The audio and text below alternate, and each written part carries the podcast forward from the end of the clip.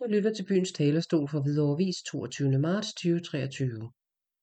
Flere midler skal ud til alle. Svar til Svend Erik Hansen fra Ældresagen i Hvidovre. Tak for et fint indlæg her i avisen i sidste uge, som fortæller om medlemmernes kontingent, andel og Ældresagen i Hvidovres underskud på 93.000 kroner. Underskuddet skyldes især en voldsom stigning i trykudgifterne til vores lokale blad, samt at vi har været nødt til at annoncere vores aktiviteter mere.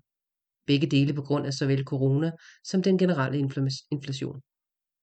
Det har mange ældresagens lokalafdelinger desværre også mærket konsekvensen af. Ældresagen i Hvidovres bestyrelse har stor opmærksomhed på vores økonomi i 2023, hvor nye initiativer gerne skulle nedsætte omkostningerne og forhøje indtægterne til lokalafdelingen. Når der til vores årsmøde blev nævnt 80.000 kroner i tilskud fra Landsforeningen Ældresagen, var det et ekstra beløb, som netop jeg som formand i fællesskab med vores distrikt 10 foreslog til de delegeredes møde i november 2022. Vores forslag blev vedtaget.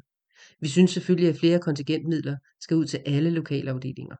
I Hvidovre betyder det oveni de 210.000 kroner, vi har fået i 2022, at vi fremadrettet får knap 285.000 kroner.